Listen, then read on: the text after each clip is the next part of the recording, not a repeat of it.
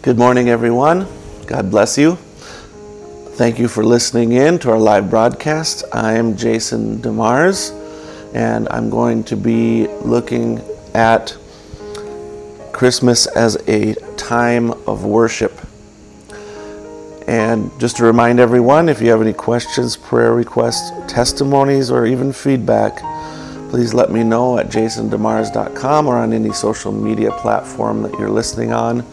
You can also send me a private message on either one of those as well. We appreciate that. Just want to remind everyone listening in uh, we have the End Time Message Handbook. You can get that on our website completely free. The shipping is free as well. So you can get that there, I'll place an order, and that will come to me, and I will get it shipped out just as soon as I possibly can. Um, all right, with that said, let's go directly into the scripture. First scripture I want to read is 1 Corinthians 6, verse 12, which says, All things are lawful unto me, but all things are not expedient. All things are lawful for me, but I will not be brought under the power of any. And that's speaking of Christian liberty. We are free. We are free to live and act the way we want to. But if we uh, have the Holy Spirit, the only desire we have is to live in such a way that's pleasing to God. Let's look in this sermon, uh, sirs, we would see Jesus. Brother Branham says, let me make this clear. I do not believe that Jesus would care what day you worshiped his birthday on. If it's the 25th, 26th, or whether it's April, May, June, July, or whenever it might be, just so you worship. You worship him on any day. But here is what it is they have taken the sacredness from Christmas to make it not a Christmas, but a, a worship day, but a celebration. See, you hear people say, We're going to celebrate Christmas. That's wrong. We should never celebrate Christmas. Christmas is a day of worship, not a celebration. We celebrate Lincoln's birthday, we celebrate Washington's birthday. If you was down in the deep south, we would celebrate Lee's birthday or Jackson.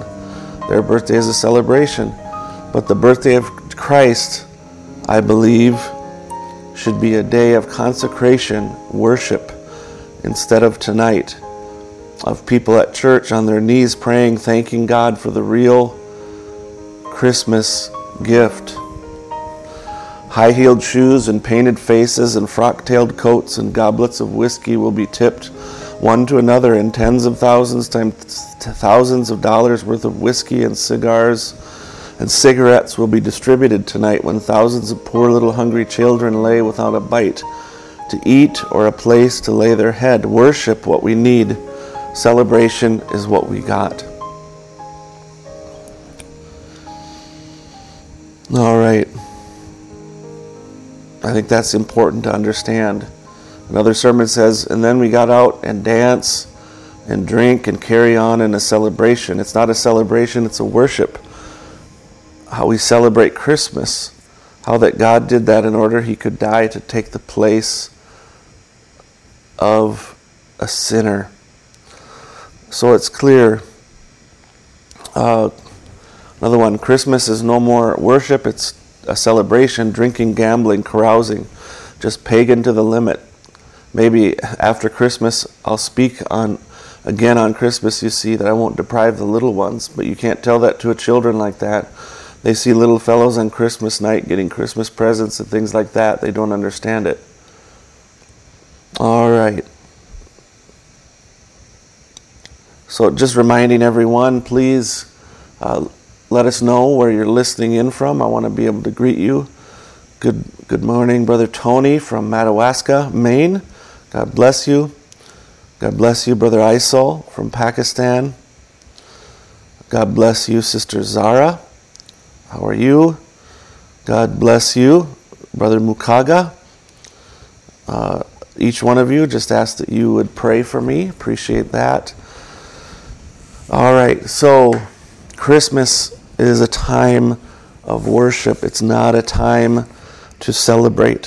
What we have is a celebration. Now, I want to go back and kind of review some of the things I spoke about last Friday and that I started to speak about the end of the session yesterday. I remember the first person to bring a Christmas tree into a house as, the, as, as we know it today was Martin Luther in the 16th century. Um, and he did it to use it as a teaching device to teach his children how Jesus Christ came down from heaven to save us sinners. And this tradition, uh, teaching device, and tradition became popular amongst the wealthy classes of Germans. Um, in, let's see, it would be the 19th century, the 1800s. Queen Victoria married a German prince named Albert, who grew up with that tradition in his home. Um, during this time, a, there was no such thing as a Christmas tree brought into the home up to this point in time in history. Um, Christmas tree wasn't brought in homes under paganism 2,000 years ago, 3,000 years ago. That is a new thing. Now, during what we call the winter solstice, solstice um, they had Saturnalia in different different places of the world. They have different forms of paganism, but during this time they would bring uh, pine boughs or boughs, you should say, into their home and decorated their home with, with that and, and different things, uh, symbols of fertility and so forth uh, during those times in history. But they never really cut down a tree, brought it in, and decorated that tree uh, per se. Before Luther, uh, the people would have a tree, especially in uh, German and Germanic areas of Europe. They would have a special tree outside in the public square that they would light up and so forth and decorate, but never they never brought it inside until Martin Luther did that and brought its meaning speaking of Christ coming down from the stars of heaven. Um, the tree, the Christmas tree, was dr- adopted a lot later in America. Um, and from there, it spread around the world. Um, to the early New England Puritans, Christmas was sacred. The Pilgrims' second governor, William Bradford, wrote that he tried hard to stamp out pagan mockery of the observance, penalizing any frivolity. The influential uh, Oliver Cromwell in England uh, preached against heathen traditions of, of Christmas. And in 1659, the General Court of Massachusetts enacted a law making any observance of December 25th, other than a church service, a penal offense. People were fined for hanging decorations. The stern solemnity continued until the 19th century when the influx of German and Irish immigrants undermined the Puritan legacy. In 1846, as I said before, the popular royals, Queen Victoria and her German husband, the Prince Albert, were sketched in the Illustrated London News standing with their children around a Christmas tree. Victoria was very popular with her subjects, and what was done at court immediately became fashionable, not only in Brit- Britain, but also with fashion Conscience East Coast American society at that from then on, the Christmas tree had arrived. Now, we read that scripture to begin with. But what do we do now? All things are lawful unto me, but not all things, but all things are not expedient. All things are lawful for me, but I will not be brought under the power of any. We can't trace the Christmas tree and its current tradition of being brought into the home and decorated directly to pagan origin.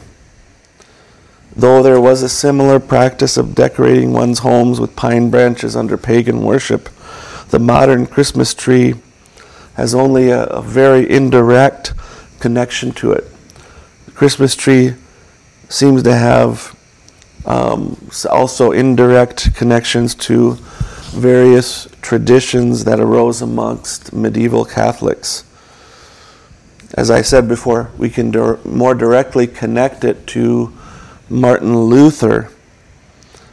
This was already a, a cultural symbol in Germany at the time, but it was left outside in public areas.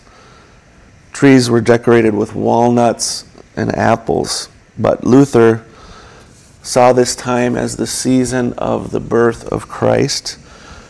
When walking through that pine forest, seeing the stars, it reminded of him Jesus leaving heaven to be born on earth, and he wanted to recreate that for his family as a reminder of the birth of Christ. So he put up a tree in his home, put candles on it. So we can trace our modern Christmas tree to its new and redeemed use as a Reformation teaching tool.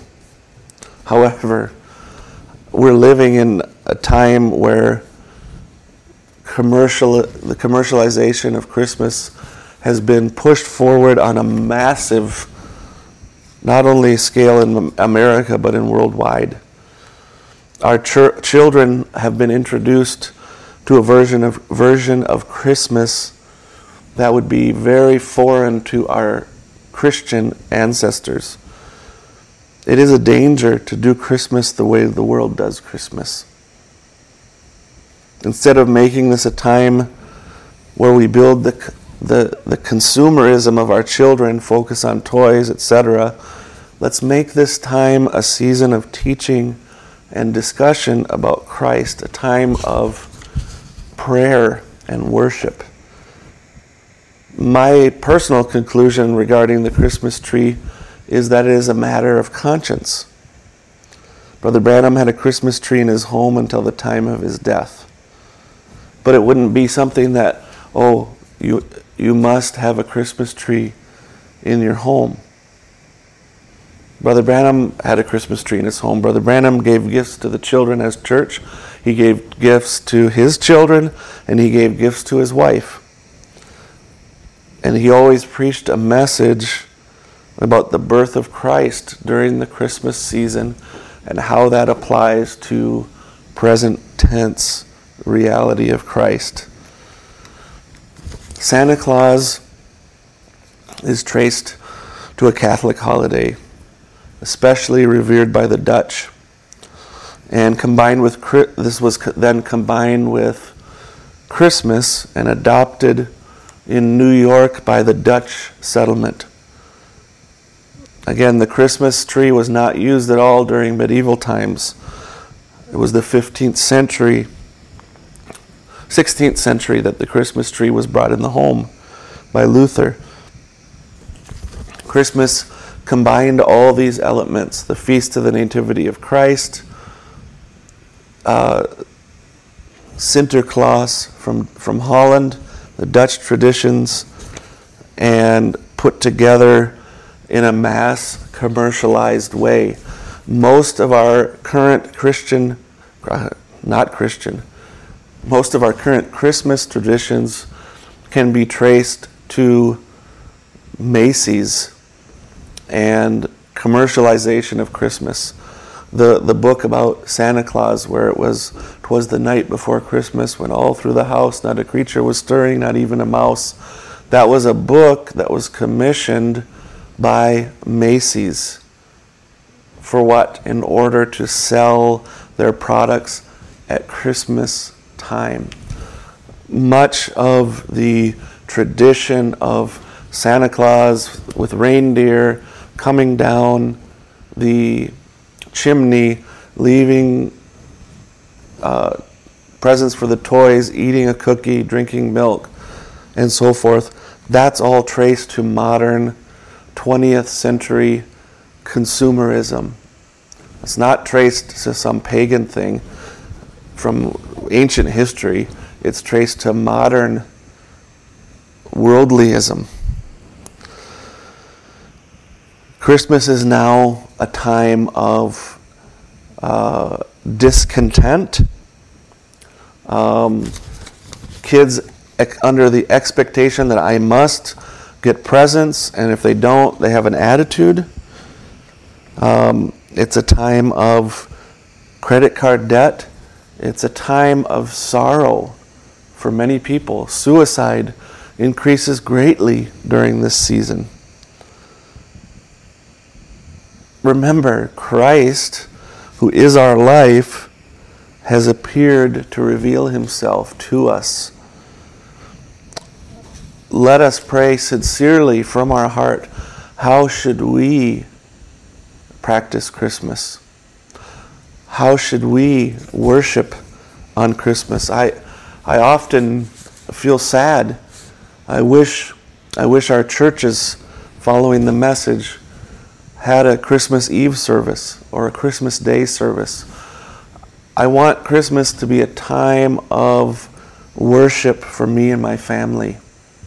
I want to do that with my family, with my guests. I want to glorify God with my life.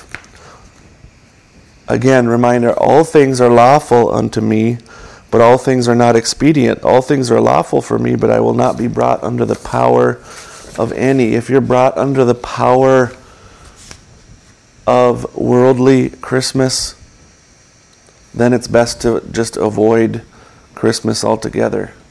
But if it's a season of worship, joy, peace, learning, making godly memories together with your family, growing together, then use these customary cultural seasonal decorations as a means to remind our family of the birth of Jesus Christ and that he came to save sinners like you and I.